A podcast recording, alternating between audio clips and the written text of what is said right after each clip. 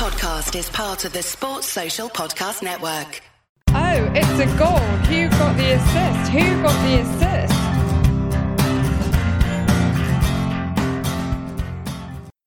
Hello, so we're back and it's that time already. The fixture pod, as the matchups were released on the 13th of June, energizing FPL managers out of their slumber, well, some of them anyway, uh, to pore over season tickers and begin planning squads. I'm joined today by a couple of these uh, intrepid FPL managers um, out of the blocks early. Uh, Nick, of course, who will have something just to say momentarily. Um, but we're first delighted to welcome back the Hibernian tones of world traveller, European football expert, and newly certificated BBL, uh, roughly translated from Irish as uh, what is it, a, a Bachelor of uh, Science or something like that? um, new, new, graduate anyway, about to unleash his knowledge onto the working world FPL stag, or Anthony to his ma. Um, who we've snared for a podcast before he jets off to Connecticut for yet another summer jaunt. Uh, how are you doing, Stagster? I'm doing very well, Tom. It's been nice to take a bit of a break from FPL for all of what four or five weeks, and back, great to be back into it again. You sound uh, ultra enthusiastic, but yeah, no, it's, it's, always good to have you on the uh, pod. Just say, well, who got the assist? You can find us Twitter at WGTA underscore FPL or online at whogottheassist.com. Got a newly updated website with new banners and a new logo, um, posting plenty of content through the summer. Uh, thanks for all the feedback for our Get to Know You pod. A lot of people really enjoyed that one, so appreciate all the feedback. Um, if you enjoy the pod, make sure to give us a review on iTunes um, or like us on Facebook and subscribe on SoundCloud or Spotify or however you subscribe. So, as Tom said, it's a fixture pod. Um, we're going to try and keep the price speculation to a minimum. I'm sure we said that before last year and the year before, and then ultimately spent ages speculating on prices. But we're really going to try this time. And instead, we're just going to have a look through the calendar and maybe try and pick out when some of the key moments are for some teams and who might be figuring our thoughts. Yeah, exactly. a key caveat here, of course, you may be thinking it's a bit early to be going on about uh, teams and players. Completely get that point of view. Feel free to skip until the price is positive. This sort of thing grinds your gears. I'd also urge you to get out of your mum's spare bedroom and into the wider world more often. Um, but let, let's go into it then, guys. We're going to do this using FPL order, so the teams and how they finished up in, in FPL last season, which obviously starts with uh, Liverpool and Man City. Um, and I think it's fair to say for these two that who cares what fixtures they've got? I'm sure it's going to be a case of three Liverpool for everybody and maybe two for, uh, uh, for for Man City, maybe three. But I mean, any objection to that kind of point of view, guys? I mean, I'm not going to say we're going to leave it there, but anything that you'd that you'd say about these two teams, uh, Stag, you first. Yeah, I, th- I think it really, in reality, you've going to end up having three Liverpool players and three City players to start until we get the prices anyway. It seems like that's only a foregone conclusion. Their fixtures are quite good as we're about to go into right at the start of the season. It seems like the safest option to just be on those. Yeah, I tend to agree. I think um, Liverpool, Manchester City, we're definitely going to be loading up on. It's all about kind of how you manage which players you pick in terms of the prices and the budgets as well, because you don't want to be loading up on, you know, Mane, Salah, Sterling, Aguero. That's going to be too much of your budget, probably just on those two teams, and you'll end up completely destroying the rest of your team. So it's all about structure. But I think, yeah, definitely those two teams are going to be key in everyone's thoughts, and it's just going to be about, you know, Salah versus Mane, Sterling versus Aguero tying in with that as well, we're going to definitely have a big at the back dilemma like no other with the Liverpool defenders, especially. I think there's a big consensus online now that we're probably going to have a few 7.0 defenders coming out of Liverpool. And it's going to be very hard to turn away from the likes of Van Dijk this year, but then that's balancing up against those forwards as well that you named. And it's going to be quite difficult to get that together. Certainly. I think there's definitely a lot going on there with the attacking quartet that Nick mentioned. I think it's just going to be a case of pick two.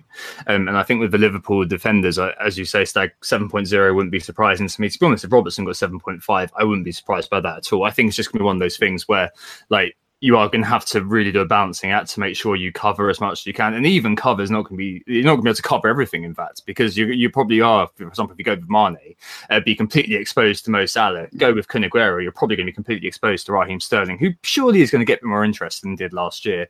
I mean, looking at the fixtures themselves, it's uh, it's Norwich, Southampton, Arsenal, Burnley, and Newcastle, Liverpool, West Ham, Tottenham, Bournemouth, Brighton, and Norwich uh, for for Man City to open. But what's really interesting is if you pair them together and think about them in terms of captaincy, which is probably a good place to start here, um, because over the first ten, um, if you just revolve your captain between your Liverpool premium and your Man City premium, you end up with Norwich at home, Southampton away, Arsenal slash Bournemouth. Arsenal, of course, not a team anymore that we are scared of uh, captaining a player against. Uh, Brighton at home, Newcastle at home, Watford at home, Sheffield United away, Wolves slash Leicester at home, Crystal Palace away, and Aston Villa at home for the first 10. So that's basically your captaincy sorted isn't it? uh, which, which, is pretty ridiculous. I mean, we spoke about the duopoly a little bit at the end of last season, but I think that's really going to come out, especially with the fixture computer being so nice to us early doors. So that's a godsend for FPL managers, right? Definitely agree. I think it's just going to be between Liverpool and Manchester City assets. Um, we've lost Hazard, so there's not there's not really anyone from Chelsea that we're going to be considering to captain at all. Arsenal, you could say that some people might decide to flirt with the likes of Aubameyang. Manchester United, I don't think there's anyone that interests me there at all either.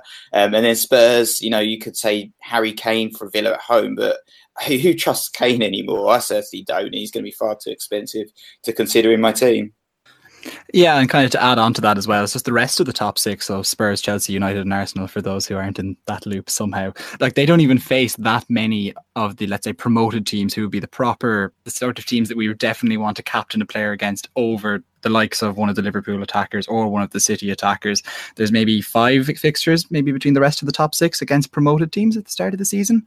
So I think then at that point, you're just going to go for the safe options, especially in the early parts of the season when there's no point taking huge risks.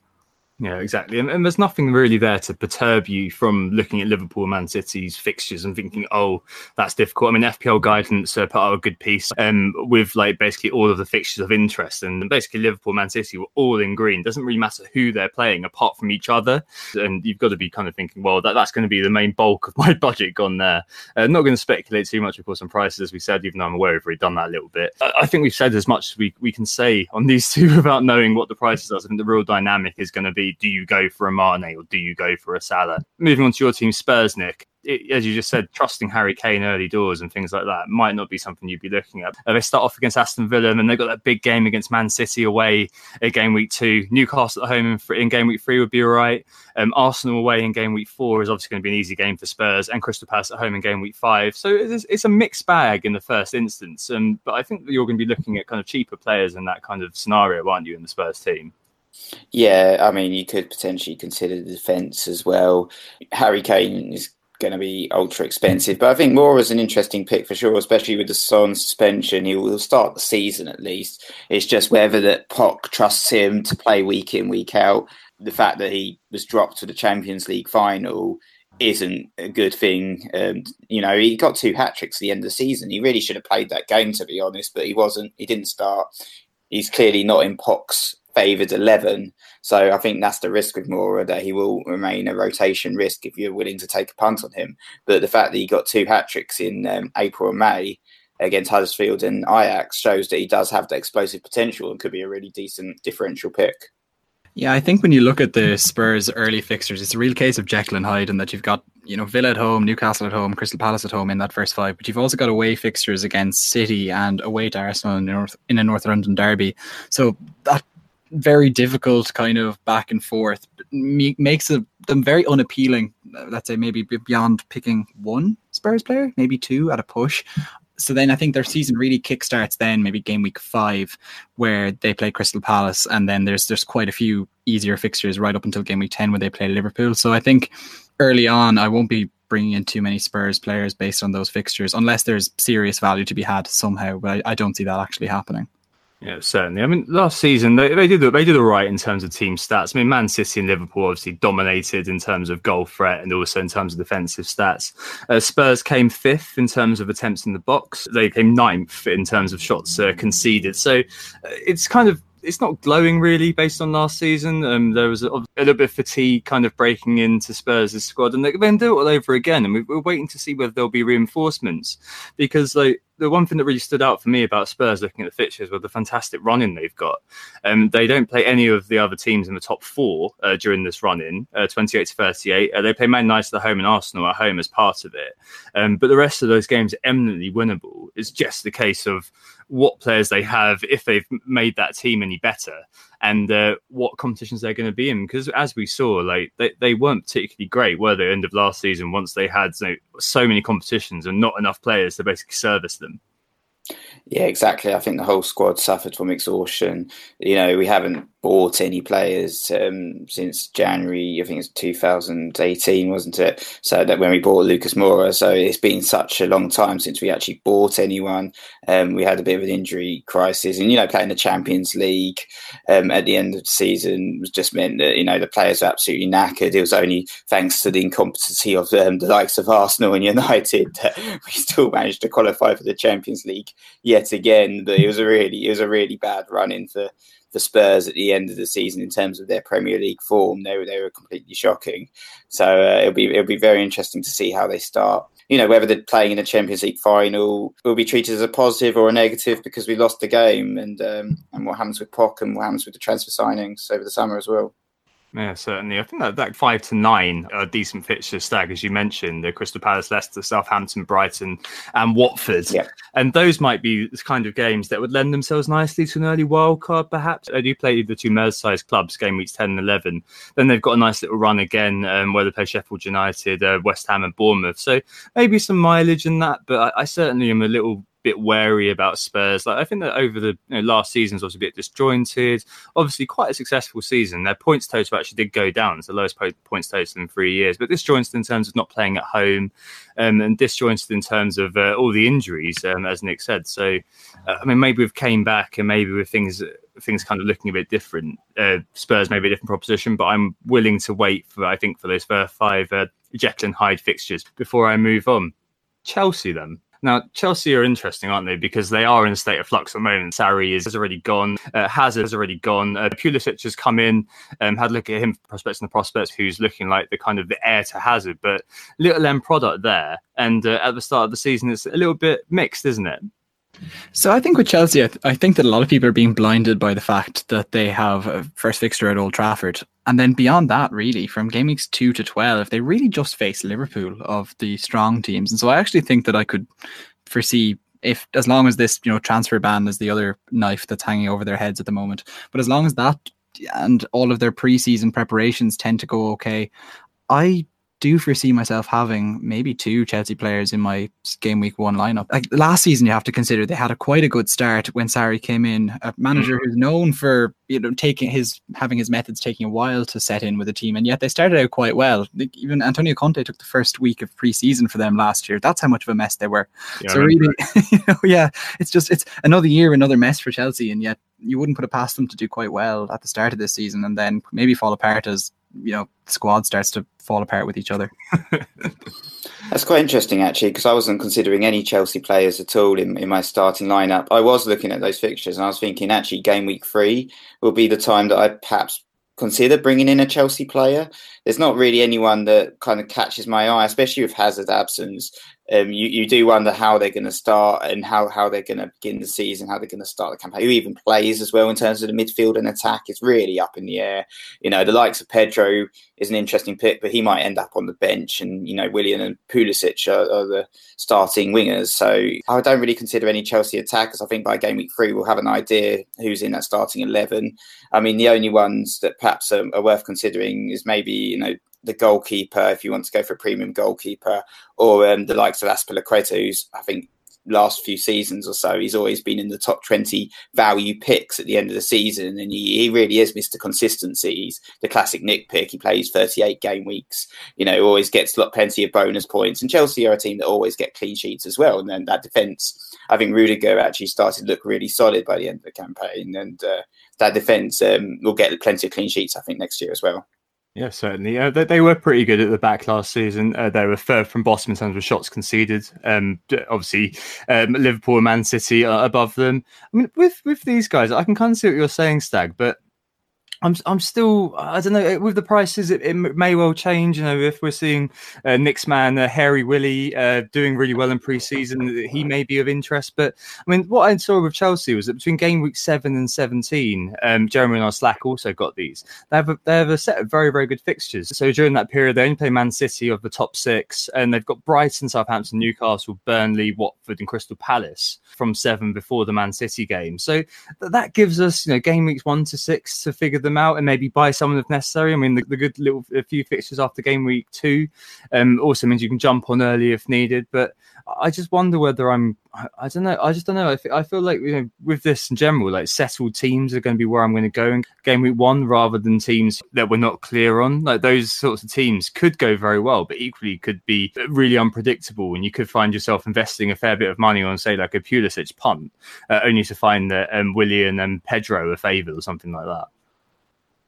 Yeah, this is the thing with the Chelsea team is that even trying to price their squad as it stands right now is very difficult because you're looking at their forwards and you're thinking, unless they resign Higuain before the prices are set, I'm not quite sure who of their strikers could even be classed as a premium striker. And then you look at their midfielders, and it's going to be Pulisic, obviously, as a new signing. But then the rest of the guys, like surely the likes of Willian, the likes of Pedro, will still be six to 7.5, perhaps midfielders. In that case, I can see us all being tempted by at least one of them. And then you have the, you know, the likes of the postman who always delivers Cesar Azpilicueta at the back and Kepa as well, that no matter what, they seem to always do quite well. Like the fact of the matter is that Chelsea, in spite of having a fairly disappointing season and being up and down, we're still pretty much the third best team for FPL assets across the season. And so I definitely can see us wanting to have Chelsea players in our early squads purely to have them for the Norwich and Sheffield United fixtures in game weeks three and four before anyone's going to want to play a wild card before the first international break. I think you do have to factor in the Hazard's impacts though. He he basically carried that entire team the whole season. The rest of the attack was shocking. The defense were all right, but in terms of the attack, Hazard carried the team, and, and the reason that those other players are priced six to seven million was was because they're just not as good, and they're also quite heavy in, in terms of the rotation risk, especially if there's a new manager. Um, who knows out of Willian, Pulisic, Pedro, who's actually going to be starting and who's not going to be starting, and I think that's that's my concern. That's why I personally am thinking about them for game week three. As you said, the fixtures are great. And I reckon by game week three, we'll probably have an idea in terms of who's in that starting 11. Yeah, it feels like a two free transfer sort of scenario, doesn't it? So I, I don't know about you guys, but I rarely make a transfer between game weeks one and two. I kind of hope that my initial selection is going to come good, even though it invariably never does. Um, but that looks like a kind of a decent thing to do. Like wait until game week three. You know, the likes of, for example, last season, the start last season, we completely all ignored Alonso, didn't we? Because we all thought, oh, he's going to lose his spot. You know, Emerson Palmieri is going to come in. He got two double digit returns by game week two, so we all got him in in game week three. And with Liverpool and Man City garnering my attention, as well as the team we're going to talk about next, Everton. Chelsea may be a team that I'm I'm not too interested in initially, at least for the game week one squad. It's just a bit of a pity that the European Super Cup is between game weeks one and two and not before, because we would have had some idea then about the Chelsea lineup and maybe their form in a competitive fixture. But just unfortunately, that's not the case. So that is sandwiched between that United and Leicester game, which may cause them trouble. Yeah, it'd be interesting as well to see the impacts on Liverpool too. Um, I, am fairly sure you know, that Friday fixture for Norwich definitely seems to have been engineered to give them a bit more time there. Um, it's just it's just going to be the case of whether we're going to see rotation kicking. I don't think it. I don't think we will early doors. I really don't. No. Can't really see like if it, anyone does ring the rotation bell. And whether we should be listening to that because I, I just don't really see it, but you know, invariably someone will. Invariably someone will say, "Oh, he's being rested for the uh, for the Super Cup." Like, really? We just have to remember though that uh, Callum Hudson-Odoi did start the Charity Shield, for example, last year, totally through us. He was in my game week one squad and ended up in my squad right up until he actually started playing towards the tail end of the season because I was just stuck with him and his decreasing value, like just a hostage in my third bench spot for months on end. And it's just like that we will find people being caught by the Charity Shield on August fourth with City and Liverpool playing against each other, and then probably no. see Riyad Mahrez in there again as well, yeah. and then he won't play either. Yeah, Gundogan maybe as well. Phil, Phil Foden, the game week one squads across the land. Uh, interesting. All right, uh, Everton. Um, Everton have uh, definitely caught the eye and have uh, been garnering a lot of interest because of the good open. Uh, they've got Crystal Palace, Watford, Aston Villa, Wolves, uh, Bournemouth and Sheffield United, and they, they, finished the season very, very well. Everton, um, obviously, completely uh, under the radar for most of us because uh, because we'd sold them all because we were too busy with our double game week squads. Um, but throughout the course of the end of last season, for example, Gylfi Sigurdsson came from nowhere uh, to get into the team of the year, his best points haul ever his most goals ever in the Premier League, even beyond his heroics at Swansea. And, you know, the likes of Luca Digne, for example, Luca Digne scored 34 points in game weeks 35, 36, and 37. And I think that we're looking for at those two. Uh, Sigurdsson is going to be an interesting one with the penalties, of course. Um, but I suspect we're going to see Everton take a little bit of a hike in terms of their pricing, maybe because of this good start and because of the good end of season form. But I suspect as well that we're going to be looking to get two of them, perhaps. Like, you know, I'm very interested in Sigurdsson, interested to see what the price difference is going to be between Sigurdsson and Richarlison because Richarlison doesn't have penalties and Sigurdsson does. And I'm sure it'll be all, all be about Luca Digne with maybe Seamus Coleman uh, sneaking into a few squads. Uh, Everton, then, guys, what do we think? for me, it's worth actually highlighting um, their fixture run at the start of last season. So last season, they began with Wolves, then had Southampton, Bournemouth, Huddersfield at home, and then West Ham at home again. So that was a really good fixture run. Um, you know, last year, and a lot of people were on Everton, and my, my personal experience with them at the beginning of the season was pretty damn terrible, if you remember. So I had Sigurdsson in my starting team, and he got me one point against Wolves, two points against Southampton. I then got Richarlison in as well uh, for the Bournemouth game. He got sent off, so minus two, and uh, Sigurdsson got me four points. I swapped Richarlison for Walcott for the Huddersfield at home game. Um, Walcott got me one, and Siggy got me two. And then for West Ham, um, Siggy got me seven, Walcott got two before they both got wild carded out of my team. So it's a pretty terrible start for me with Everton last year. So um, I'm a bit wary of the likes of people going online saying, oh, I'm going to triple up on Everton with these great fixtures and getting really excited about them. And I think I just should perhaps um, highlight their situation last year when they had a great run of fixtures and didn't actually do very well at all in the in terms of points either. But I think their managerial positions a lot more settled now. The likes of Lucas Digne was a new signing last season. He's definitely settled very well. He's he's definitely a player that I'm probably going to have in my starting eleven at the beginning of the season. You know, finished off the season with more chances created than any other defender, even more than the uh, Liverpool fullbacks. He ended up with 71 chances created. That was a chance every 42 minutes, and, and picked up only four assists for his troubles actually, but if um, if Everton can invest in a, in a proper centre forward, then you know Lucas Digne could be like another assist king, and he's definitely um, a player that I'm strongly considering. I'm also strongly considering Gylfi as well, but it depends if they hike his price up. And considering my experience with him last year, I'm a bit bit nervous about him. Not considering a, a second season uh, DLC for DCL. Well, I was thinking about it. You, he, might fit in nicely into my model, but you know, I, I I'm probably looking at a sort of 11.5 striker, a seven striker, and then a 4.5 on my bench. And you know, uh, DCL might be a bit too expensive, if, especially if he's at six million. Okay, that makes sense. I mean, they did all right last season, mm-hmm. Everton. Mm-hmm. Uh, they were fifth and bottom in terms of shots conceded, and they conceded less shots than the likes of Man United, Arsenal, and Tottenham. And they're actually fourth in terms of attempts in the box. They're 30 behind Liverpool. And again, um, had more shots in the box than the likes of Tottenham, Arsenal, and Man United. Um, so I guess it was that end of season run that really kind of puff those numbers to some extent. But I'm open to them again. As you say, Nick, their managerial situation is definitely a lot more settled. Hopefully, they'll um, be a lot more galvanised under Marco Silva. A quick point to raise as well is that in December they face Liverpool away, Chelsea at home, Man, Man United away, and Arsenal at home in the space of 15 to 18. So over Christmas we may be divesting them. Uh, but other than that, I, am I'm, I'm pretty uh, confident about their opening start. I would also differentiate Everton's good start this year from even last season. Last season, we weren't sure where Everton were going. They'd had a very rough season, and then we all kind of just piled on based on fixtures alone. At least this time, there is some element of cohesion to their squad, which I guess plays into what Nick was saying about the manager situation having bedded down quite a bit. And I think you could kind of compare the hysteria about the Everton attackers last season with maybe the hysteria about Southampton attackers a season before that, when they had an excellent set of fixtures at the oh. start. Gabbiadini and James Ward-Prowse. And I think I had Nathan Redmond as well, because that was the season he was meant to be a striker. Oh, Lord. Yeah. It, was bad. it was a it was a bad time. I think, let's say maybe this season you could be looking at Everton in the same light you can be looking at the likes of Wolves from a form and a like team cohesion point of view. But obviously, they have better fixtures than Wolves. Yeah, certainly. And uh, towards the end of the season, Everton do seem to have their uh, all their tough fixtures uh, come in one go. Uh, for example, in game weeks 27 and 30 as well. They've got Arsenal, Man United, Chelsea, Liverpool.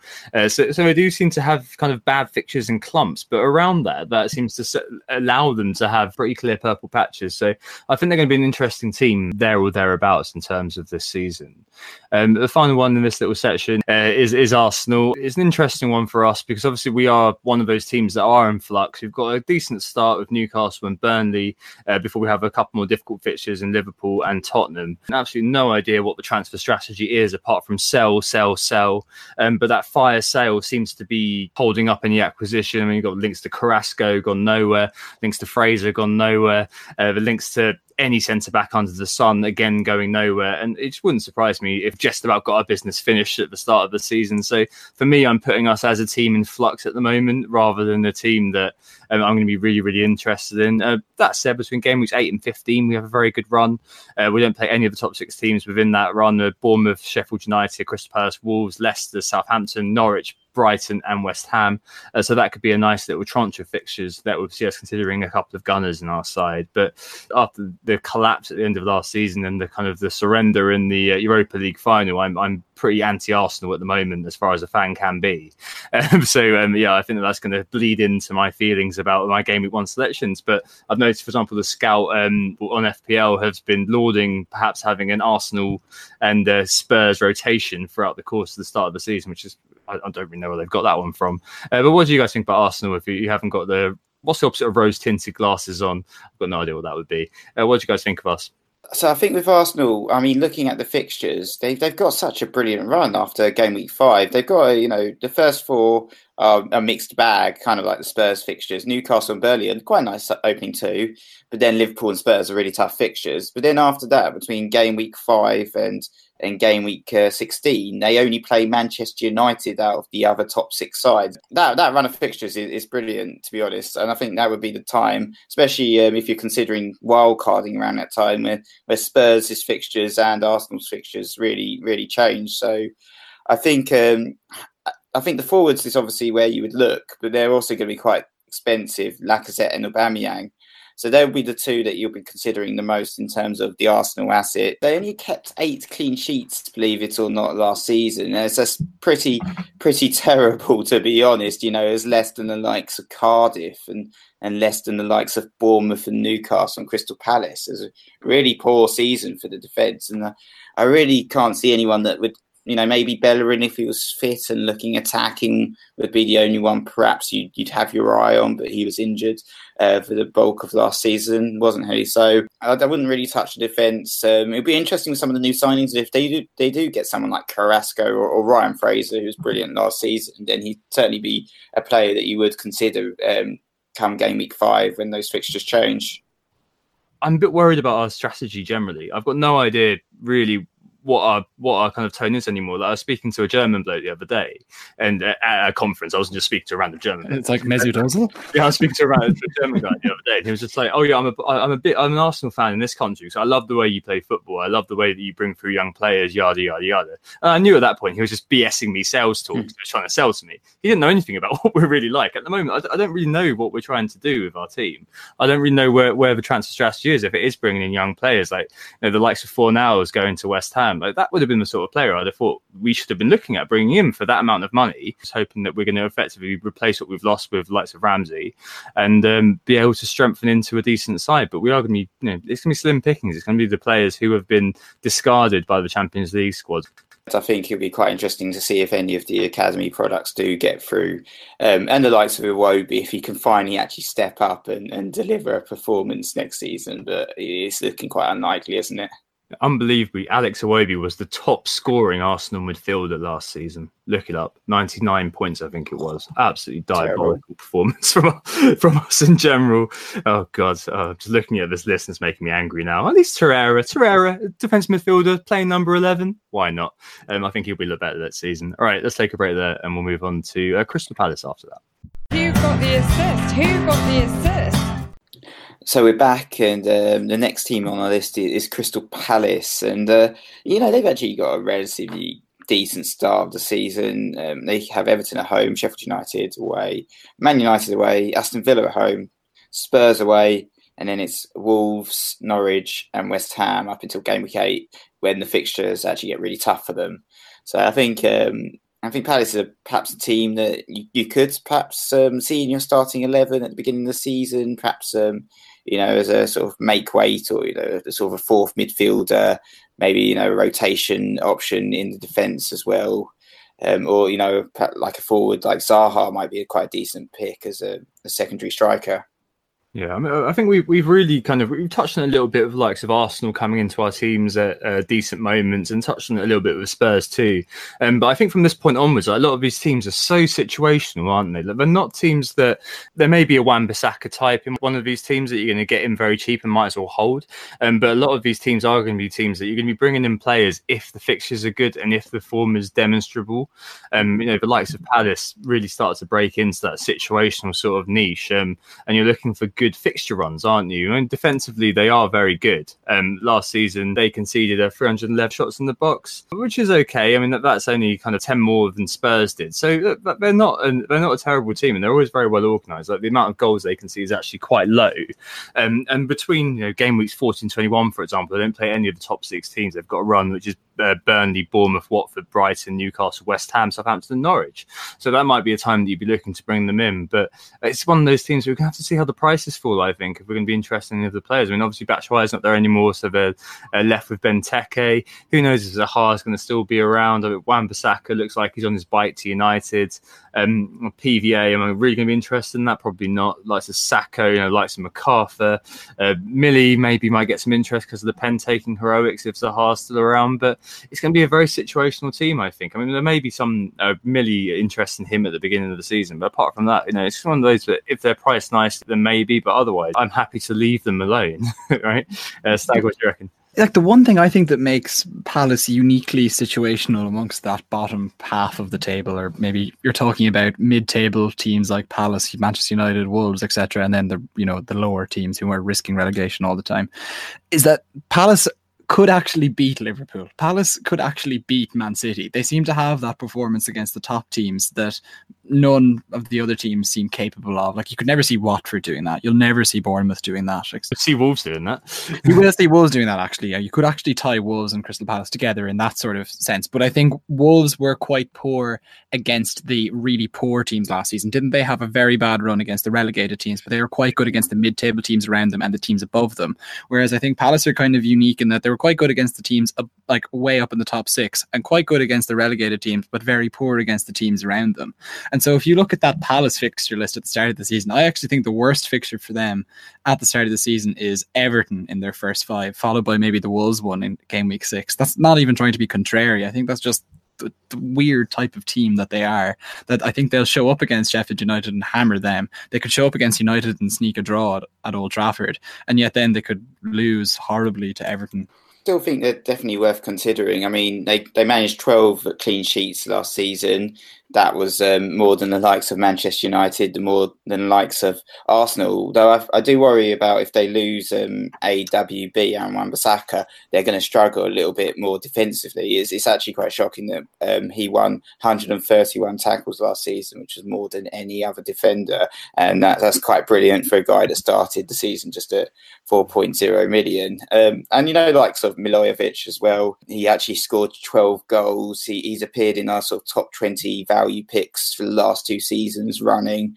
And, um, you know, depending on his price, he's still probably going to be up there again as a really good value pick um, within the top five midfielders. And um, it depends as well with VAR. Obviously, there's a lot of debate as to whether VAR will um, increase the amount of penalties or not increase it, and the jury still seems a little bit out on that. But the fact that he's Crystal Palace's main penalty taker, the likes of Wilf Zaha, um, who has so many penalty touches, seems to be consistently fouled in the box. Um, is surely going to work in his benefit. Uh, you didn't seem too big a fan of PVA either, Tom, but I had him at the start of last season, did pretty well for me. Um, he had 45 goal attempts, which I think is fourth or fifth for all defenders last season with three goals, and he could be, um, you know, you know, he could be a really good uh, pick in that defence again, good value pick. Yeah, certainly. I think it was they, we were so interested in them because they had Fulham game week one, right? And then they had an okay kind of run over Watford game week three, Southampton, Huddersfield four and five. I mean, on, on, the penalties, they actually won the most penalties last season. It will come as no surprise to anybody. And they had 10 penalties uh, scored. And that would have translated into an extra 50 points, an extra 50 point gimme if you own Millie for the whole season. But I saw a good article in The Economist about VAR that the season after it's been introduced, it hasn't actually resulted in more penalties being given. You'll see that a lot of penalties that should have been given in the past will be given, but a lot of penalties that would have been given in the past will now be ruled out. So I think in some ways it's going to even itself out, and we're probably not going to see the bonanza um, that some people may be assuming. I can see why you've made that assumption, why you think, oh, VAR equals more penalties. But you have to remember the opposite side, which all can also mean VAR equals penalties not given. And it can also mean things like, I don't know, um, FPL going mad and pricing these players really highly. Like, you can imagine Millie being an 8 million Crystal Palace midfielder just because he takes penalties. Like, if they do that sort of thing when the prices come out, it's a no go, isn't it? It's not value for money. Yeah, the one thing about VAR as well, I think that's definitely changing people's perceptions, especially if you don't watch any La Liga or um, maybe Serie A or something. What you forget, like the World Cup, is totally tinging everyone's idea of how many penalties that VAR results in because that World Cup was just r- ridiculous. But you have to understand that the referees who took part in that World Cup, an awful lot of them came from countries where VAR hadn't been used, and so it was their first time implementing it, and so we just ended up with penalties all over the place. Whereas, as Tom cites, uh, across Europe, the introduction of VAR did not result in a like huge amount of extra penalties have noticed as well in the Champions League that the way that the, the rules seem to be slightly different in terms of handballs and, and what constitutes a penalty, even if it's an accidental handball. And we saw that in the in the um, final when Sissoko. I didn't think that was a penalty to be honest um, with Sissoko, and that wasn't even when VAR was used. And um, the Danny Rose incident against Manchester City when that was considered a penalty after a VAR review, when that kind of I don't think that penalty would have been given in the Premier League either and the famous United penalty as well against yeah. PSG. Well, like I think what Ken Early of Second Captain's podcast calls those is penalty noodles. That your hands are just penalty noodles, and if you hit the hands, then you're going to win a penalty. I've in the Slack chat, I've oft compared it to um, field hockey, where if you touch the ball off someone's foot, you can win a free or a short corner, depending on the part of the pitch where you actually get that foul. And I think that is totally different. There is totally a, a, dichotomy between the rules that UEFA enforce and that the AF, FA enforce right now. It'll be interesting to see if there's any convergence between those as the summer goes on. I think the referee meeting tends to take happen in July, doesn't it? Yeah, because yeah. yeah, because I always it's always a thing that you know somebody comes starts tweeting about at some point randomly in July. It's just like oh, I think it was two seasons ago that they were talking about if it was interferences in the box, like leading up, you know, from a corner, that if there were defenders tugging, that we'd give penalties. And I think there were. I remember Bojan took a penalty for Stoke in game week one, and everyone was like, "Oh my god, this is a, a new dawn where penalties are everywhere in the Premier League," and it just it phased out because clearly it was just being the likes of Danny Murphy were just shooting it down on match of the day, basically. And so the referees, the referees took notice and they just stopped giving them again. But we may see that change this time with VAR. We'll see in the Women's World Cup, um, you know, arms in unnatural positions appears to be the conduit for penalty now. subscribes to your noodle idea because you're, you're moving your arms around like a weirdo. And if you've got your hand out to try to stop something, that, constitutes a penalty, as we've, we've seen in a couple of games. But you equally have something like you know, in the, in the Japan Scotland game that the ball hit um, one of the one of the players' arms in that in the box in a natural position, didn't get picked up by anybody. You're still just going to have another layer of uncertainty. It's not going to be solved completely, but I think we should. We've, we've obviously digressed a little bit, but I think it's worth kind of including these thoughts at this point. United, let's talk about them, shall we? Uh, it's a stag. I can see you're getting ready. Uh, you're fuming. You're not ready to talk about them, perhaps. Exasperated sigh to introduce Manchester United. exactly, and they're going to be interesting because I'm expecting their players to remain priced around what they were, and um, just because I mean they're going to be they obviously finished outside the Champions League places. Um, obviously they're going, probably going to make some sort of statement signing throughout the summer.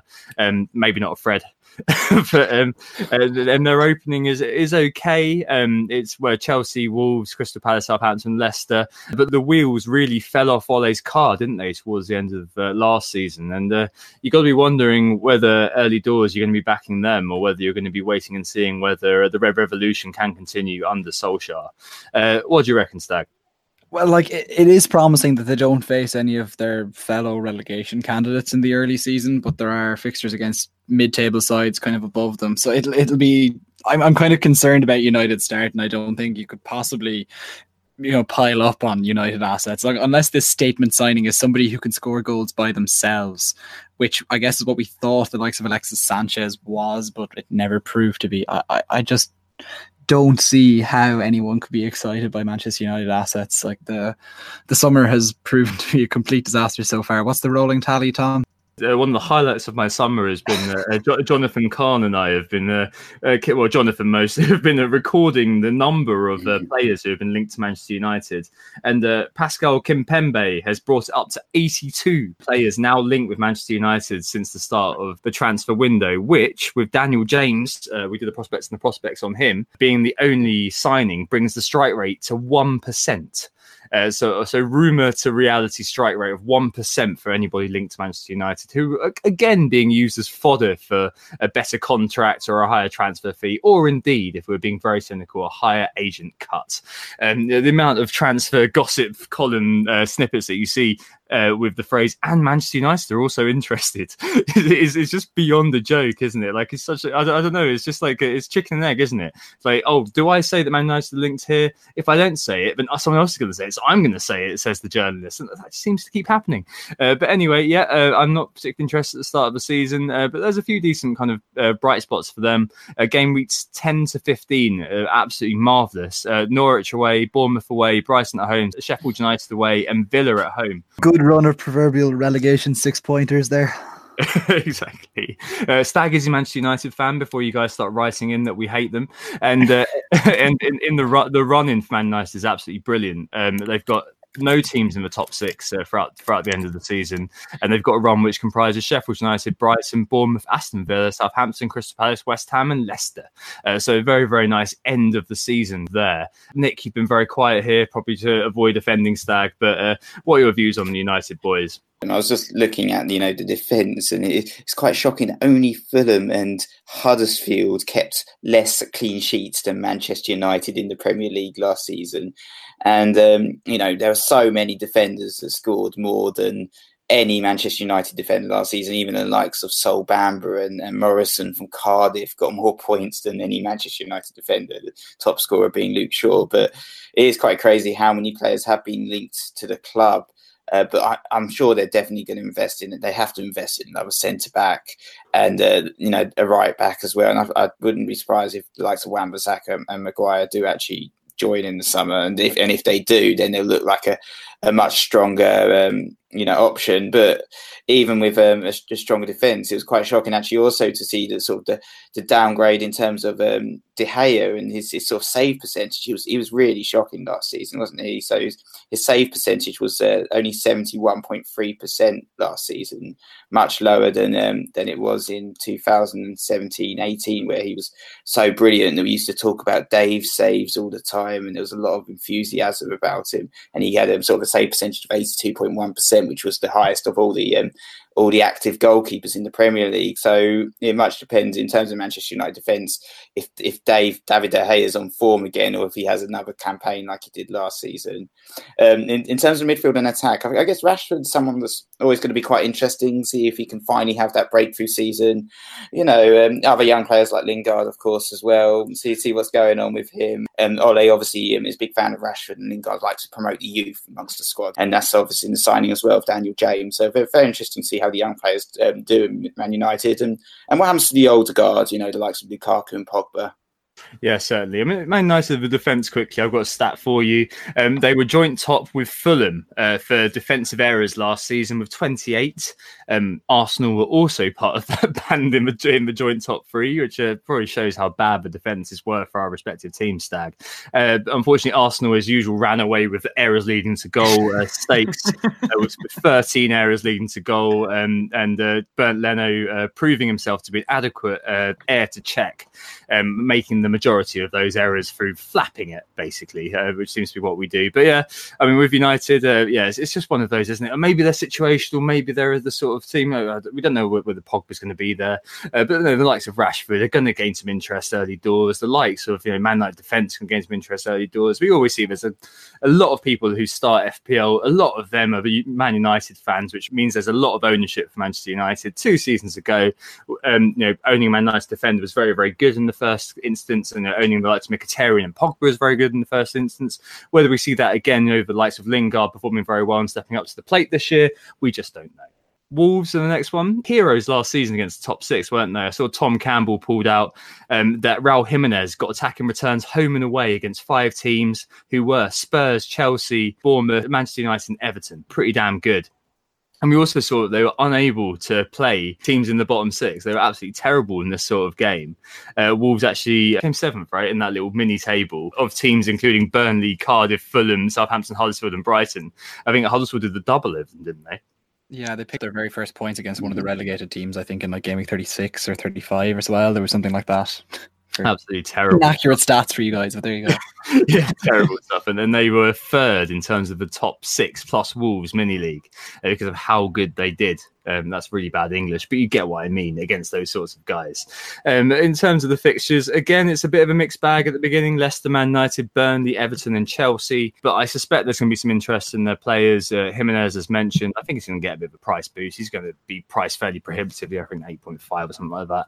Uh, but likes of Jota are going to garner some interest, and maybe your man Doherty, Doherty um, is going to be uh, on the list. Who knows?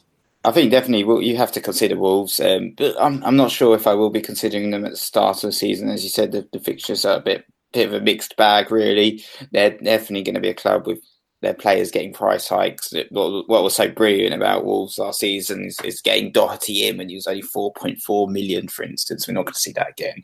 Um, Jimenez starting the season at 5.5 million, being the sort of perfect third striker or second striker for the campaign. And um, again, we're not going to see that again, as you said, um, which is obvious. So it will be a tougher campaign for us in terms of picking out the good value Wolves assets and uh, I still see them doing very well again next season. It was a bit of a weird season for them. They did so brilliantly against the big sides, and then when I loaded up on them, I think I was tripled up for that Huddersfield game, which they lost, and it's just so frustrating. So it'd be very interesting to see what um, changes for them next season, and still definitely a club to consider, but perhaps not at the beginning of the season when, as you said, the fixtures are a mixed bag. This is the thing as well with Wolves is that I think now we really need to use those first five fixtures to decide whether or not they're challenging for a top six position. If we think that they're actually challenging for a top six position based on those early fixtures where they come up against the Leicester United, Everton, Chelsea, and then Burnley's in there as well, that can be the relegation fodder test for them. If they can get through those games with, let's say, 11 plus points, I think you can feel fairly confident at that point that they're going to have a very good season or should at least continue it. Now, they will also have the Europa League hangover that none of the other teams are going to be coping with. I think they start off in July. Am I right in saying? Yeah, Tom? same as Burnley before. Yeah, so they'll end up playing like, you know, Astra or some random team in Kazakhstan or something to start off their summer. And then that has historically seriously affected teams in the early part of the season. Like Burnley last season, very much followed the trend of having a tough start and then managing to pull it up at the in the latter half of the season to have a respectable finish, as it turned out. But we are, as we say, going to have these Wolves players are going to be seriously hiked. It's not going to be like the Burnley team where you know they were still relatively affordable having finished seventh. This Wolves team are going to be extremely expensive. The likes of Jimenez could easily be an 8.0 or 9. He's going to be in the Jamie Vardy bracket basically. The likes of Jota could move up into the you know beyond Pedro type bracket. Uh, it's going to be challenging to deal with that, I think, next season. And I think you just have to see are they like Man United? If you think that they're as good as Man United or will have a season like Man United, then invest in them like you would a Man United player. I think you made a, a, really good point there, Stag, about the Europa League in the early start. We've seen it every single campaign. Those clubs that have qualified for the Europa League have really suffered the next year. Burnley um, last year, but we saw it previously with Southampton as well, who did really poorly. We saw it with Newcastle, and we've seen it with Everton and West Ham. It's just year on year they really struggle, and I do worry about the Wolves squad depth if they don't invest in some more players over the summer. And you know these long trips to various places in Eastern Europe, it, I don't think it will help them. The one thing that maybe contrasts Wolves from those other teams, and I'm not coming at this scientifically in any way, shape, or form, but I think that a lot of those the likes of Burnley didn't have any squad depth in the first place. Th- that Everton team that qualified was that the team then that was over invested in. You know, they were yeah. uh, seven uh, attacking midfielders. Yeah, the, the, the attacking midfielder team essentially. Like, yeah, remember that team. And then that Southampton team. Did they lose their manager and they had a poor start? Like, whereas Wolves at least they have the small squad, but they seem to have the money to invest. Not that they've done it yet. So we might see them buck that trend like in terms of their defense, like last season they were fourth from bottom in terms of shots conceded, um, only 249, which is you know, less shots conceded than Man United, Arsenal, and Spurs. Um, so they've definitely got the foundation there of a good team. Like they've got a small squad, and that's how I think Nuno used about 18 players last season, something like that, and you clearly can't do that again. But you're right. Like what differentiates Wolves from Burnley is that they've got the resources to buy more players in and have those players being part of the being part of that squad and taking the heat off to some extent. Will that will that include a little bit of rotation into the mix?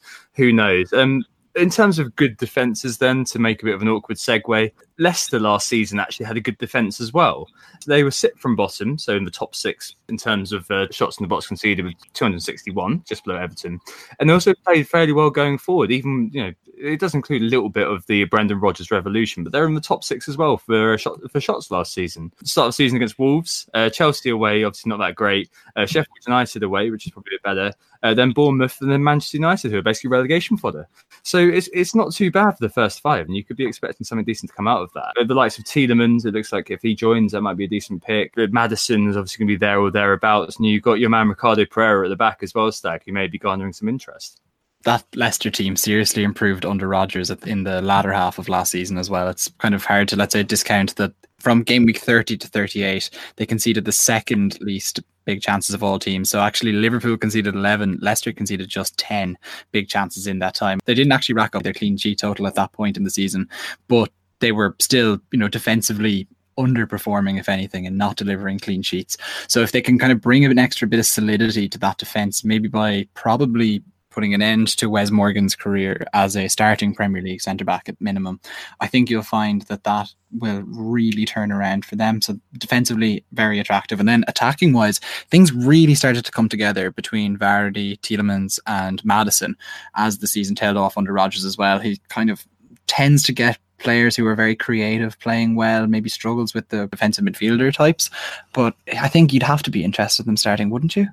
Yeah, I think Ndidi is a good example of a player yes. who was a little bit underrated last season, but from a football perspective, really picked up in that defensive screening role. Yeah, um, he could be somebody who obviously is not interesting in terms of FPL, but if he starts to you know really assert his dominance in terms of that Kante Gay sort of role in terms of recoveries, interceptions, I think he could be very very good. Uh, Lewis Dunk, it looks like, maybe going to mm-hmm. Leicester mm. uh, to enable that kind of uh, wheel uh, with Maguire coming in staggy that really should. Like, what? yeah. that's news to uh, me. I've seen that that's uh, quote unquote yeah, done. The Duffy Dunk alliance being broken up. Mm. But um, yeah, I think Dunk um, sounds like he's going to Leicester, but it sounded like it was for quite a bit of money as well, which sounded like Maguire move money to me. So it'll be very interesting to see if there's sort of like some sort of wheel of fortune wheel of big heads. Yeah wheel of rotation or something. So it'll be very interesting um, that will be very interesting. But i think you did mention chilwell as well he's the other fullback that's definitely worth considering. He actually created uh, 45 chances uh, last season which was fifth for all defenders. Because pereira was 30 Pereira created 33. So I think both of those guys are going to be quite interesting to see what happens. And Maddison as well. I think you, you might have said earlier, Tom, that he created more chances than any other player in, in the game. So plenty of options for the likes of Ratface up front as well. If you're looking for a sort of a, a free striker setup, he can he might fit into your uh, into your uh, structure, and, and, also other young players um, like Harvey Barnes coming through. So I think it's, it's exciting times for Leicester. Oh, certainly. Last team list that was searching before we take a little break is Bournemouth. Um, so last season, game weeks one to 10 were excellent. They won six of their first 10, and the likes of Callum Wilson returned in seven of 10 games. Um, Ryan Fraser returned in five of 10, and they've got a decent, okay start. Again, uh, Sheffield United at home uh, to open the season, and Aston Villa away in game week two. Two promoted sides early doors. There'll be a lot of interest in Bournemouth, even though they are going to take a little bit of a hike, I suspect. Um, and then they've got kind of Man City, but you know, Leicester, Everton, Southampton, West Ham, Arsenal, Norwich, and Watford in their first 10 isn't too bad at all, especially when you, you're kind of considering these players as mid range assets who are going to be, um, you know, probably filling gaps for many many players throughout, just based on perhaps on that game week one uh, fixture. Uh, what do you think of the Cherries then? Uh, interested, happy? So I think I'm definitely interested in the attack. Uh, I'm not particularly interested in the defence. Um, only Huddersfield and Fulham conceded more goals than Bournemouth last year. They conceded 70. But it really wasn't a great campaign for their defence at all. And, uh, you know, I, I'm not too interested unless they invest heavily in some replacements at the back uh, I think it's more about the attacking assets. And, uh, you know, the big clubs are sniffing, as you know. We mentioned Fraser to Arsenal, Wilson's been linked with Chelsea. It'll be interesting if they can hang on to those guys. But in terms of those fixtures, I'm definitely considering at least one Bournemouth player in my starting 11 and you have to look at likes of Wilson or Fraser. And essentially looked at a double up as well. And I think David Brook was a really good player last season for them. And I think he's going to be very kindly priced as well. So he's not going to get much of a hike and he'll fit quite well into that sort of fourth midfielder slot where you're not going to have to spend too much money on a player. And, if the likes of Fraser does definitely leave definitely be nailed on for those uh, very kind opening fixtures Bournemouth are especially attractive for anyone who's considering an early wild card, like a very, very early wild card. That those first two, they're the only team who played two promoted teams in the first two game weeks of the season, and I don't think anybody can put together a game week one squad and ignore that. Perhaps there were there were a few teams we flagged earlier who their fixtures kind of improve after a few games. We were talking about an early wild card for who was the other team we were talking about an early wildcard for earlier? Chelsea and Arsenal. Uh, yeah, Chelsea start, you know, their fixtures turn up from game week two, really, and Arsenal's are fine, really. So, yeah, what you're talking about then is that Bournemouth definitely, I think people will be looking at Callum Wilson, as you say. People will definitely be looking at their midfielders as well. I think David Brooks Mm, I, I, don't think he'll be as attractively priced as you might think. I think he could still be a 5.5 or even a 6 which is a marked difference. He was become a starting player and he's a starting international at this stage. I'd be I'd be fearful of his price going up a bit too high. Bournemouth fixtures do completely go downhill in game week three, game week four, game week five. Those are all tough fixtures for them, and I'd be a bit concerned. So look, at least one Bournemouth player in your starting lineup, but watch it, watch that space from there. Maybe keep them for the City game and just see what sort of Bournemouth team shows up to that. Howe has previously he started by trying to completely outplay City and just you know go down trying to play football against them, and now he seemed to be a bit more restrained against them last season and still found that he was getting defeated. But if they can t- tidy up that defence, especially goalkeeper, that's been a serious trouble point for Bournemouth last term, and that they ended up playing Artur Boruc again. Uh, looking at their links at the moment, like looks like they might be looking at uh, Jack Butland. Wilson's an interesting one, um, I think, overall, Wilson and King. So Wilson actually only scored 13 less points than Jimenez last season. I think a lot of people are going to be saying, oh, you know, Jimenez is going to get a big leap. Why wouldn't Wilson? I don't know. It might be one of those things that because Jimenez is so top of mind, and know, Wilson did get a lot of interest, but he's playing for a less sexy club perhaps than Wolves. Who says Wolves is sexy? It's probably the first time that's ever been said. Um, but you know what I mean? Like he's got, he's had a bit less, uh, a little, a little bit less exposure. I think Wilson. A lot of his goals because he was removed from our squads because of double game week sort of stuff he didn't get as much interest. And I don't know whether he might he might get like a seven point five or something like that and, and be quite a decent player. It'd be interesting, particularly to see how they price Wilson and King because King's on penalties and uh, Wilson is not. It'll be interesting to see how they do that. Uh, they're going to be quite interesting. And Wilson Fraser, who'd be surprised to see them if Fraser's still there, of course, like really explode in the first kind of two games. King's potentially and someone to consider if they make Wilson stupidly priced, then maybe just go King. But no matter what, whichever one you pick, it'll be the other one that scores. So like, it's always the way. Right, uh, let's take a break there. Then we'll move on to a few of the other situation picks uh, before trying to fudge the new promoted sides. Who got the assist? Who got the assist? Okay, so we're falling off the cliff to some extent, uh, falling off the consistency cliff, I should probably say at this point, towards the kind of the, the final nine teams here. Um, starting off with West Ham, who are probably the definition of inconsistency. Um, a big signing, Pablo Fornals. Have I said that right, Stag? Yeah. joined from Villarreal. Uh, we did the prospects and prospects on him. Uh, disappointing stats uh, from a, for a number 10. Um, but yet again, the sort of player who um, may come in and knit everything together, especially for the man who is occupying the space of many a how else do I say it? A sh- list. Uh, Felipe Anderson, who nonetheless uh, performed very well last season uh, for them. Nine goals and six assists he got, especially when running hot during the middle of the season. Uh, but you've got to wonder if West Ham again. Um, how consistent they're going to be. There's going to be no interest in them, I don't think, uh, from game week one um, with Man City. Um, but that being said, game weeks two to five are pretty good with uh, for them with Brighton, Watford, Norwich, and Aston Villa. Uh, three or four of them are away, um, so it's just the case of whether we're going to be willing to take the punt or wh- whether we're going to be waiting to see if uh, Pellegrini's second season is going to turn them into a Man City light or just going to mean that they are going to continue being a, a bunch of inconsistent players. 2 to 12, though, is quite good. Um, only one of the top six in United at home. Uh, what do we think then? I've just literally written inconsistent uh, underneath West Ham here. Uh, what do you reckon, guys? So yeah, so yeah, actually, that's quite good point about West Ham's fixtures. I hadn't properly noticed that run of two to twelve is really decent. And you just you see that sort of opening fixture against Manchester City, and you just think, ah, you know, avoid this team. You know, they're, they're going to be terrible. but um, but you know, they're, they're, I mean, the defense is pretty shocking. They did only manage seven clean sheets all season. They're just really poor. Their top scoring defender was actually Declan Rice, and he's probably going to be reclassified as a midfielder. But you still kind of like the likes of Fabianski. He's a sort of an old favourite of ours. Um, you know, I think he topped um, in terms of goalkeepers, got the most saves out of all goalkeepers last season, and uh, you know, it was just a really good value pick. And hopefully, if he remains at four point five, then he could be, um, you know, probably the pick of the bunch out of the four point five goalkeepers. I think Anderson probably the pick of the bunch at midfielders, but as you said, he is the definition of inconsistency. If he can maintain that form over the course of the season, then he could have a brilliant campaign. But you know, it's a big if, isn't it? It's a big question. I'm not sure that you know I'm, I'm willing to back him and, and put my cards with um, Anderson right now. And then you got Arnie, of course, up front, and he was rotated a little bit near the end of the season with Chicharito, and he was also pushing quite heavily for a move away as well. So it'll be very interesting to see what happens with him the thing with this West Ham team is that like they, they could become a slightly more attacking team. Like Mark Noble is another year older, and you may see Paulo Fornals bring them more at least more attacking, not as you say, Tom, in terms of output for him he himself, but perhaps assisting the assister. Hockey pass specialist. Yeah, exactly. And look, maybe that's the sort of um, thing he'll bring to it. I can't confess to have watched him play for Villarreal all that much. I, every time I watch Villarreal, it's always against one of the bigger teams. So West Ham are notoriously inconsistent. I don't think anyone should have any more than one of them in their opening squad because look, they do have a pretty good run of fixtures. I think Felipe Anderson will probably be overly expensive just because they need to have one of them expensive. And going from there, there's not much more to say.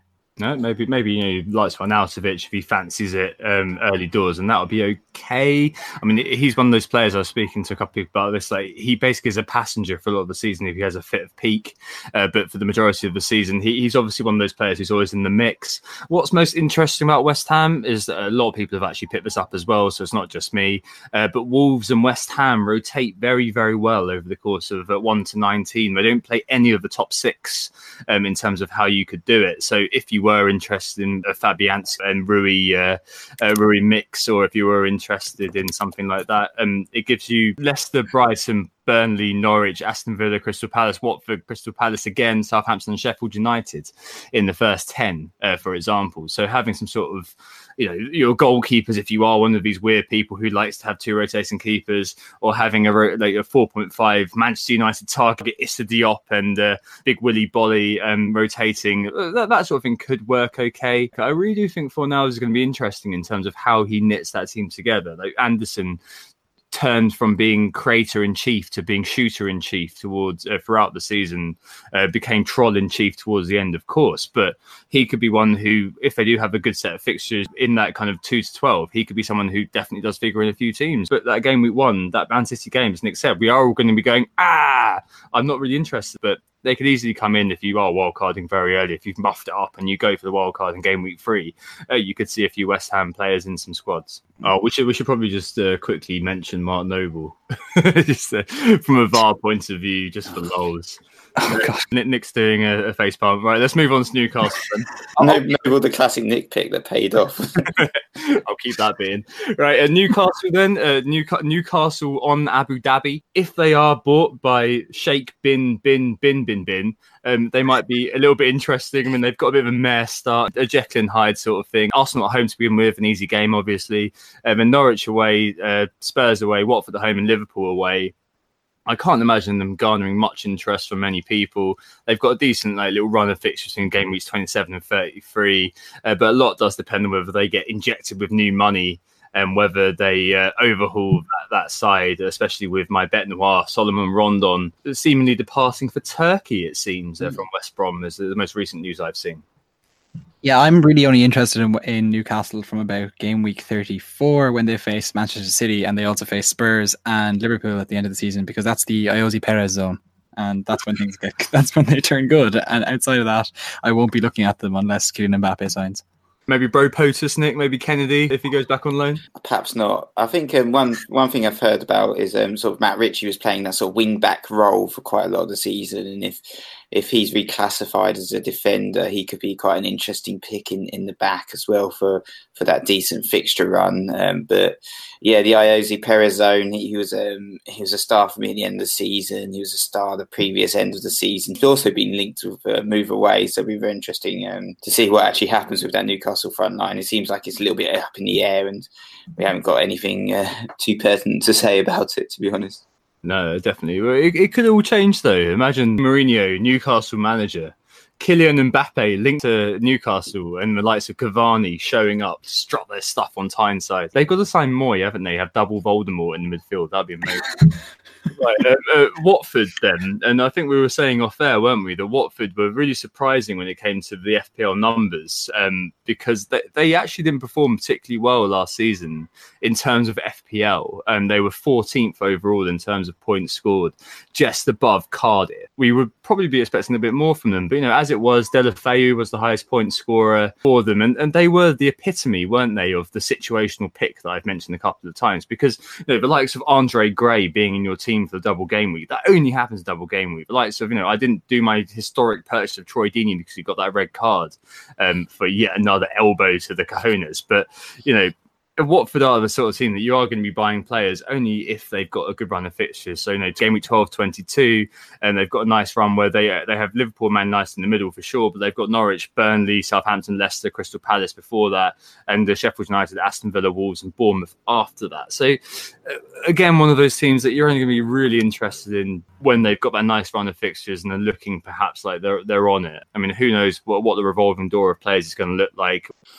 Yeah, I think Watford are probably going to be an avoid for me. Um, I mean, their first fixture is okay. Brighton at home could potentially be a clean sheet, but I, I think um, you, are only looking at enablers amongst that team. You know, you might like to punt on the likes of Holebas, but he's probably more likely to just be sitting in our over 30s team and not featuring in our actual team for the course of the season. Um, up front, you know, we, we had a little bit of success with Isaac um, a few times, you know. Did we? I think it was just an enabler. Been on the Baileys, Nick. As good as Bro Potas at best. Pretty sure he scored a goal for me one time. yeah, against Huddersfield. Yes, what a lad. But yeah, had a tiny bit of success. I mean, less less success with Deeney got himself sent off in advance of that double game week. But they're definitely one of the, those teams that we thought did really well. Perhaps that's just mainly based on the cup run. But when you actually look at the assets, they didn't do very well at all. I think Deulofeu is probably the only one that I would be considering quite strongly. But it'll be quite interesting. Um, he might be one of those ones that gets uh, reclassified to the forwards uh, category, which will obviously dent his appeal, losing a point for every goal he scores. That might mean that he doesn't get too much of a price increase because of a reclassification as well. They, they always try and weigh that up, don't they? So I think Deulofeu is perhaps the only one I'd really look at in terms of Watford assets um, next um, year. There's always an um, uh, over 30s hero Ben Foster as well in goal, um, 129 points from seven uh, seven clean sheets last season. He, he does have an 150 point season in him, although that was uh, 2010-11. Uh, since then, he's uh, yeah scored 140 the next year, but after that's been a downward spiral. But you know, he could if he's 4.5, uh, be one of those players that people just shove him. I know you had him stag. It was like Callum Hudson-Odoi. I just had one goalkeeper for I'd say about 25 game weeks last season, and it was just like a, a ride to nowhere most of the time, where you just conceded some stupid goal, but then suddenly there'd be this clean sheet, and it would just give you hope that Ben Foster could once again deliver points. But at the end of the day, like they're just bad. They're just a bad team. I'm sorry, like they're just they're distinctly mid-table. They can they end up conceding more goals than they probably should based on the shots they concede. They don't score enough. Roberto Pereyra turns up when he wants, and when he plays, he's absolutely unbelievable. And when he doesn't, no, I think he's on his way as well. I saw Pereyra, who uh, uh, to, to Manchester United. maybe, but there's suggestions that he was unsettled in in, in Watford, and you know who wouldn't be, frankly, right? Um, the, so, sorry, Watford. It's, it's it's a very lovely place, right? Uh, moving on then to Southampton, um, we're gonna get a final word on Saints from uh, Lucy Heiner on them when we get to our prices pod. But as it stands, they're obviously in enabler territory. Start off okay, Burnley away, and then they've got their parent club Liverpool game week two. Uh, Brighton away in game week three, Man United at home in game week four, and then Sheffield United and Bournemouth in five and six, which look okay. Then they embark on a bit of a difficult run. So it's one of those teams again, filling the gaps, uh, situational. Is there going to be the likes of Bednarek and, and uh, Valery uh, 4.0? I think not. Is James Ward-Prowse going to score a random screamer in those games? could well. But I think Hasenhüttl got them playing very, very well towards the end of last season. I wouldn't be surprised to see them punching above their weight a little bit. There are a few periods which are pretty good for them. Uh, 26 to 32 is one where they play uh, Burnley and Aston Villa, West Ham, Newcastle, Norwich, Arsenal, and Watford in the space of a few games. So, yeah, who knows? There may be an Ings train at some point during the season it's just inevitable, isn't there? There's going to be an Ings train, there's going to be a Redmond train, a JWP train, and, and those trains are definitely going to crash. And the thing with this Southampton team, what Hasenhüttl did was that he take a team that was lacking creativity and just passing around, you know, racking up possession stats, but very much mm, getting nothing else. Like they barely were shooting enough.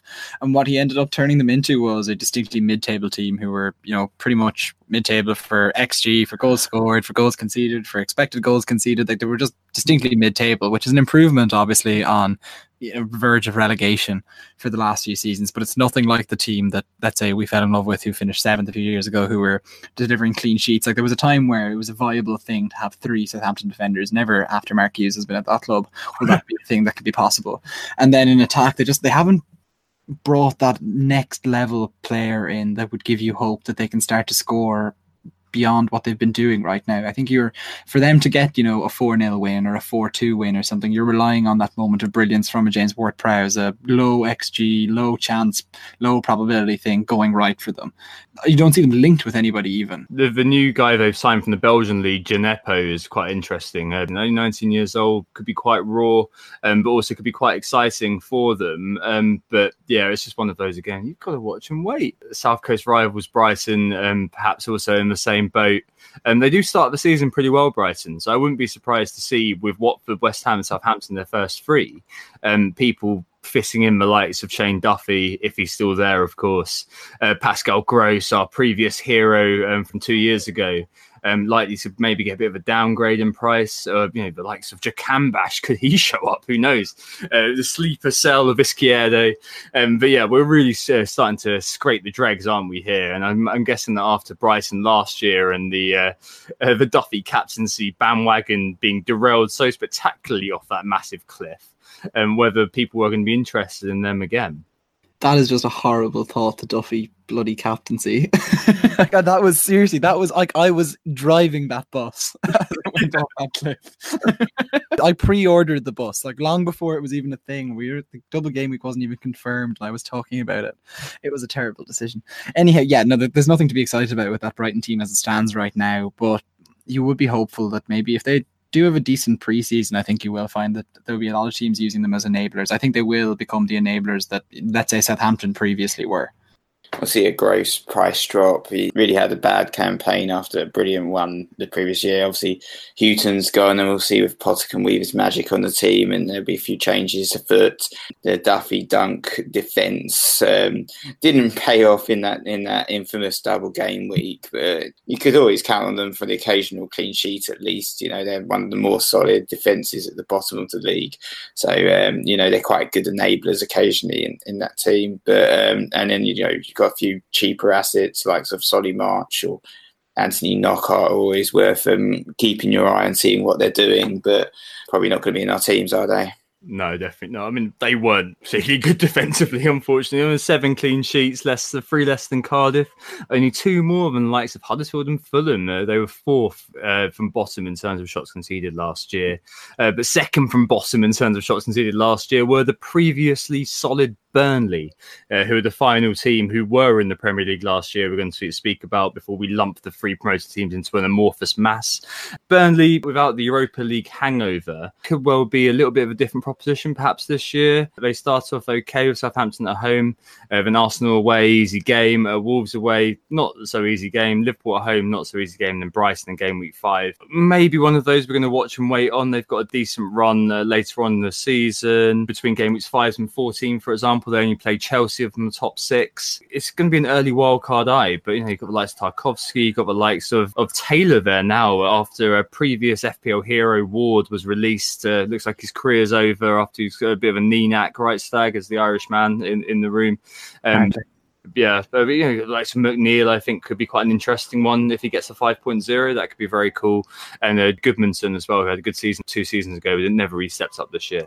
Yeah, like if you look at that when Burnley did finish the season quite well, you'll find that they actually were uh, overperforming based on the expected stat. They scored 13 goals, having had an, an XG of you know 8.78. That was pro- that was the best overperformance of any team the division, bar Newcastle and Liverpool in those final weeks of the season. Like defensively as well, they did you know pretty well as you'd maybe expect them to do, but nothing unbelievable either in that area.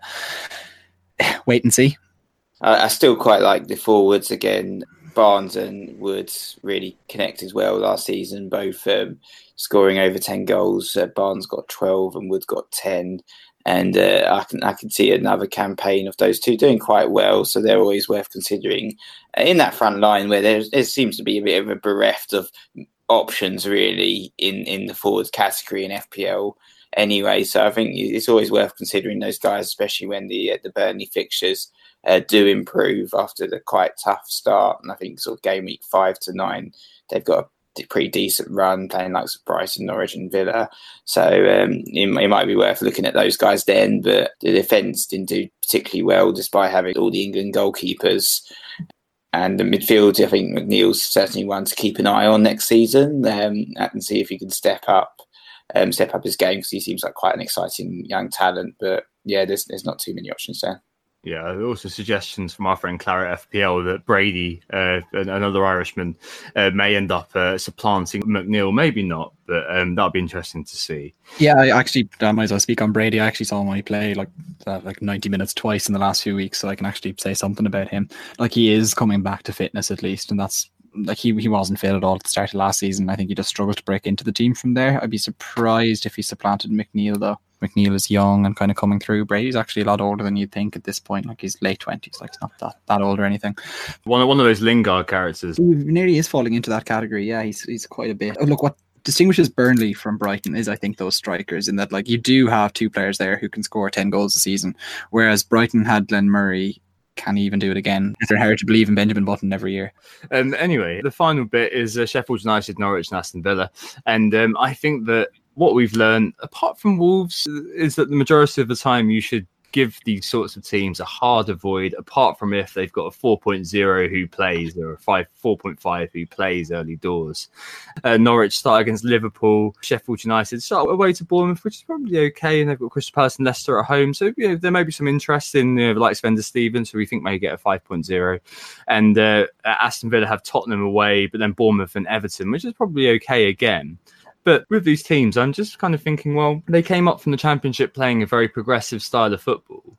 And I just wonder if they don't compromise on those principles and they don't have the players to uh, uh, to really do the job. You'd definitely be thinking, well, target them early doors and then see how it goes after that, right? Uh, I was actually going to ask from the opposite side. I think if they start to try to compromise on their principles, they end up taking apart the systems that brought them up. I'd be more fearful for them if they try to take their attacking what they know. They're, you know, football is such a scripted game now, and I think if you start trying to turn them into defensive teams who battle for 1 0 wins or 2 1 wins. I'm not sure that's going to work. I think they have to try and like attack the likes of Hampton. Even the likes of Bournemouth can t- totally be got at, whereas I just don't see them grinding it out against them. I think last year, for example, Fulham turned around and completely ditched their attacking principles and fell apart. Cardiff stayed true to their principles and very nearly stood up. And Wolves, obviously, look, they're they were in a complete exception to every rule. But I think every year you see teams that who've come up with a fairly expansive style, a fairly attacking style, and when they leave it, I think that they fall apart. We haven't seen enough transfers from any of them so far to understand what they're going to do, but at least we haven't seen a Fulham style massive buy in and totally ditching what worked. Fulham, obviously, yeah, there's a lot of hype about Fulham with all these players that were coming in, you know, like so Jean-Michel Seri, who was, you know, some of the top six clubs were linked to, and, you know, they're splashing 30 million on like sort of Guisa as well. And, you know, Andre Schürrle, formerly of Chelsea, joining. Everyone was quite excited by the Fulham side. Um, and then, they were absolutely terrible, you know, getting smashed week in, week out. And uh, Norwich, I think, will be an interesting case. They didn't really keep too many clean sheets in the championship last season. They've got such a sort of a young uh, defence as well, a lot of inexperience in that defence. So it'll be interesting to see whether those young uh, players in that defence can step up to the Premier League level, which they're going to struggle with. You know, got a tough test against um, Liverpool in the first week or, or if, if they collapse. And we don't know is the answer, to be honest, how well they're going to do. But we are looking at their players doing some prospecting, the prospects, which are going to be on the website quite soon. Um, I know Tom's done one on Stevens from Sheffield United, and he's looked at likes of Grealish as well. And um, I've written something on Max Aarons. We've got a few articles coming up. Um, Pukki is worth mentioning as well. Um, I think he was either top scorer in the championship last season, 28 goals or so. He um, he did really well um, last campaign, and he, he might be um, quite kindly priced forwards potentially to be looking at if, if Norwich do seem like they you know maintain their principles and whilst they're conceding a lot of goals they might be scoring quite a few as well. Wouldn't be surprised to be honest if players like Pukki and Grealish just just get the hype pricing. I'm hoping that they've learned from the likes of Sessegnon, uh, the likes of Knockaert, the likes of Tommy Smith, um, that pricing these players highly is a complete waste of time. Like, what's really interesting, for example, just to digress quickly on the Jack Grealish, is he's a player who's likely to get, you know, the Jota level, the 6.5, right? Um, but over the course of his career, he's scored 15 goals and uh, assisted 16 times last season, his six goals, seven assists was his best ever career haul from a season from 34 games. So all of these players are players that we should look at with a bit of a pinch of salt. I mean, you've got the likes of Shut Up Wesley uh, joining Aston Villa from Belgium, maybe maybe the new Benteke. Uh, maybe you're right, Stag. Maybe it is the case that if they do, uh, if if they do surrender their principles and turn to defensive teams, that they're going to be completely taken apart. But I I also kind of think that if they do try to have a go, uh, that a lot of these teams are going to be good in those spaces that are created in terms of uh, taking them apart. Because as Nick said, you know, a few of these teams do have very inexperienced players at the back. In Sheffield United's case, actually, they've got a lot of old players at the back. Uh, so you may be you may be seeing a, a, few very big scores for these against these sorts of teams in those sorts of uh, periods. Yeah, like uh, look, I think with the, likes of Norwich, let's say, who were a bit porous in the championship, and I guess you know they they got up the pretty fortunately. Really, they didn't. They weren't a team that had been earmarked to go up at the start of the season. I can't say I watched all that much championship, nor have I watched too much of them since. But they were not anywhere near expected to come up. They had a low enough budget. They seem to have spent well in terms of infrastructure um, with the Maddison money that they got last summer, rather than putting it into players, and then everything kind of came together. Perhaps a season earlier than they ever thought it would come together. So I think they're the type of team that they should anyway probably target you know just above the relegation zone stick to their principles and go down if they have to and stay patient like I, they're probably ahead of them where they planned to be in their cycle and this is a this is bonus territory for them yeah, exactly. Um, Villa in the past, though, you know, they're used to being in the division sort of thing. Yeah. Um, it looks like they've already made some strides in the transfer market, as previous, previously mentioned with Wesley. Um, so I wouldn't be surprised to see them put up a decent fight. Like, I, equally wouldn't be surprised to see the three of them go straight back down. But the likes of Brighton are going to be the sorts of teams that they're going to be targeting and thinking, yeah, if we get points against that sort of side, um, then we can stand ourselves in good stead. But for now, without knowing the price, I think that we can just kind of say use caution when it comes to these guys. Right. Well, that was a bit of a whistle stop tour, and uh, as we were recording, that's probably taken about two and a half hours. I'll try to work that down. Hopefully, you haven't listened to two and a half hours, um, but, um, but yeah, hopefully that's a you know a good introduction to how these teams are sort of looking and our initial thoughts around what's going on. But obviously, you know, in terms of the prices, that's going to be what's really instructive. Um, quick bit of housekeeping that is on the 13th of July July. Uh, we're going to be doing a meetup in in London, uh, FPL meetup, and hopefully the game will be open then. And hopefully it'll be like a swap shop back in the day where we'll be able to all look at our teams, all share game week one ideas, and uh, all be able to drink and catch up and get excited uh, ahead of the new season. Uh, but for now, uh, that's it. thanks very much, Stag, for coming on. Absolute pleasure. Thanks very much for having me on. Looking forward to being on again at some stage during the season. Yeah, enjoy America. Thank you very much. Yeah, thanks, Stag, for joining us on this uh, whistle stop tour, as Tom said, and uh, look forward to seeing you guys. Um, whoever wants to attend the drinks in in London, um, just to say again, we are who got the assist. Find us on Twitter at WGTA underscore FPL or online at who got the assist.com. Thanks for listening. Hope this assist you and we'll speak to you soon. Bye. This is usually where I would say, oh, it's a goal. Who got the assist? Who got the assist? But after that was included the last time. It was included, wasn't it? yeah, it was included. So. Oh, it's a goal. Who got the assist? Who got the assist?